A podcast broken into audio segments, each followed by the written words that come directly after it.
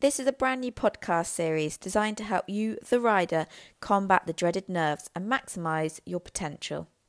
Whether you are trying to overcome a fear in riding, struggling to deal with nerves in the competition ring, or simply want to ride at your very best, equestrian winning equation might just have the answer for you.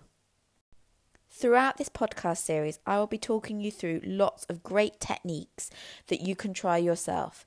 These are techniques I've tried and had success with with my own battle with the nerves. Well, hello, guys, and welcome to my first ever podcast. Today, I thought I'd start by chatting to you a little bit about what equestrian winning equation is and how it can help, and also then my own personal experience with nerves and how I taught myself to be able to cope with them better, which made a huge difference. So, I want to sort of talk about my story. So, I bet you're all thinking, what exactly is equestrian winning equation? And the simplest way to say is it's lots of different techniques that can help us and teach us to cope when we're feeling under pressure with our riding, if our nerves are really affecting us, if we're just really finding it hard to get the best out of ourselves and our horses. So, the things it can really help us do is it can really help us improve our self belief and confidence. Because I know from personal experience, that sometimes when you're competing, you can have a real lack of confidence, and that can have a big effect on how you ride and how your horse performs. It can teach us to remove negative and damaging thoughts, which I bet we've all been there when we're walking a course or we're about to go into the dressage arena and we're saying really negative things which never helps anybody. If you're about to go and do a competition or ride around at show jumps and you're already thinking negatively, this has such a big impact on the way we ride. It can help us to create a deep relaxation for concentration, and I will dive a bit deeper into this at a later date. It can increase our motivation and dedication. It can help us to really maintain composure and overcome distractions I'm dreadful for being distracted by thinking about what other people might think about the way I'm riding, or if the weather's really bad, or the way a course is built. And I can promise you, I can help with things like that. And also, it maximizes our potential. As I said earlier in the podcast, I wanted to chat about my own personal experience with trying to beat the nerves and learning how to cope with them and to work with them and not against them. And so I thought I'd start off by saying how my nerves affected me. Everybody's different. Everyone has different ways they feel. Some people can feel super tired, some people can't stop talking, others sit on the loo all the time. Everyone has their own thing. For me personally, I had a lot of stomach pain. I I guess it felt like my stomach was cramping a lot of the time, so it was just the knot the knots and the tightness and sometimes it felt sort of quite stabbing and that was super uncomfortable. I mean, the only way I could just about cope with that when it was at its worst was to walk. And especially when I was eventing, I used to walk up and down the lorry park. Really, if I had any spare time in between dressage and show jumping or show jumping cross country, I just used to walk. That was the only thing I could do to just about bear with the nerves. Um, I also, mm, too much information, but I needed the loo a lot. I my heart rate would be going like the clappers. I could feel my heart going, and I'd be thinking, I just need to breathe. That's a bit sharp with people. I think when you're really on edge, sometimes, and people are asking you lots of questions, and actually you just feel like all you can cope and concentrate on is trying to breathe and trying to cope with the nerves. Sometimes when people are asking you things, you can't help but be a little bit sharp back with them because you kind of just want them to leave you alone because you kind of nearly haven't got the energy to chat and and kind of be happy and jolly, all you can do is cope with trying to deal with the nerves that you're feeling. So as I said, I didn't, re- I didn't really want to talk to anyone. When I was actually on board and just before I'd go in to say the show jumping, my legs would turn to absolute jelly. I mean, I felt like I couldn't move them, and actually sometimes I used to feel quite paralysed on top and my muscles would go so tight and I'd feel so restricted in my riding and I genuinely felt like I couldn't ride at all.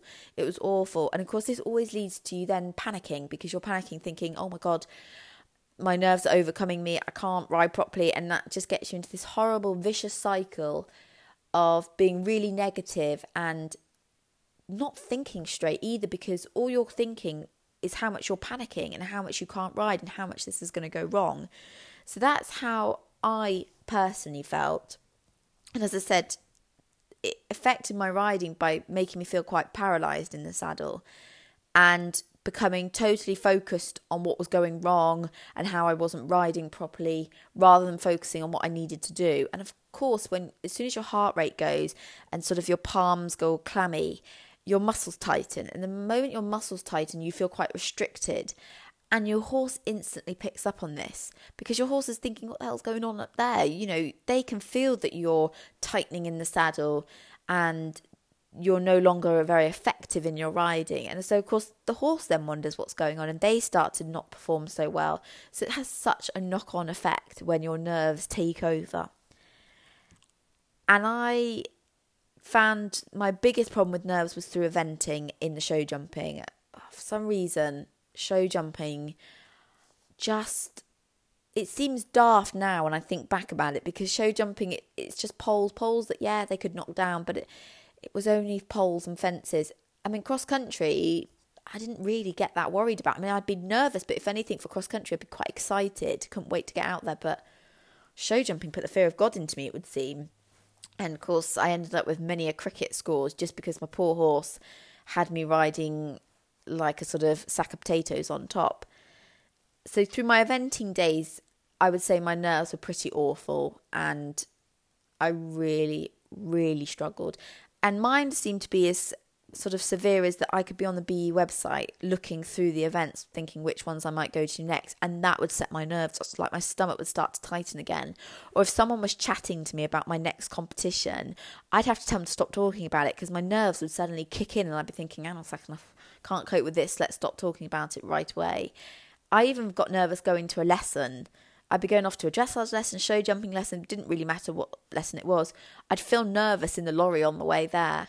And I put it down to sort of two main things for me personally. One was I'm uber competitive and not in a healthy way, really. My mindset really is I always want to win. And even though I am realistic and I know that, you know, you can't, you know, not every horse can go out there and win, for me, I couldn't help just going and always thinking I could win. And I had a really talented horse. I was really lucky, and that my youngster that I had since a four year old and produced, he was super talented. But that also had a negative effect on me because I used to think all the pros are just watching me thinking, oh my gosh, she's ruining that horse. Or I'd be thinking in my own head, this horse could be probably jumping advanced by now, and I'm still playing around at novice. And that used to eat me up as well. And of course, my horse knew no different. You know, he didn't care less what level I was doing. He just wanted me to be up there and happy, I suspect. But definitely those two things I think had the biggest impact on me and were what caused my nerves to be really bad. Because if I rode a horse that perhaps wasn't as good, nice quality as my own horse, or perhaps didn't have the talent, I was less nervous because I nearly felt like, oh, I couldn't ruin it, which is so daft, absolutely silly. But I felt like when they weren't as talented, I don't know, for some reason it didn't worry me as much. Really, really silly, I know but anyway, that those were sort of you know how my nerves affected me. When I finally got a grip of my nerves and learnt to work with them and not against them, and kind of went through this sort of hypnotherapy psychology mindset that I worked on and went through my techniques and methods, the difference it made was so huge. I did this just towards the end of my eventing career. I say career, but you know, my time eventing. And I can remember going to Aston Walls Intermediate and I had gone through all these methods and I'd spent like the several weeks before it going through everything I needed to do to be well prepared for this event. And I can remember I arrived at the event and I yes I had nerves, but they they weren't eating me alive. I kind of was I was coping with them. I didn't feel too bad. I could still talk to people and I wasn't having a nervous breakdown. I wasn't panicking. And obviously, intermediate, the show jumps are pretty big.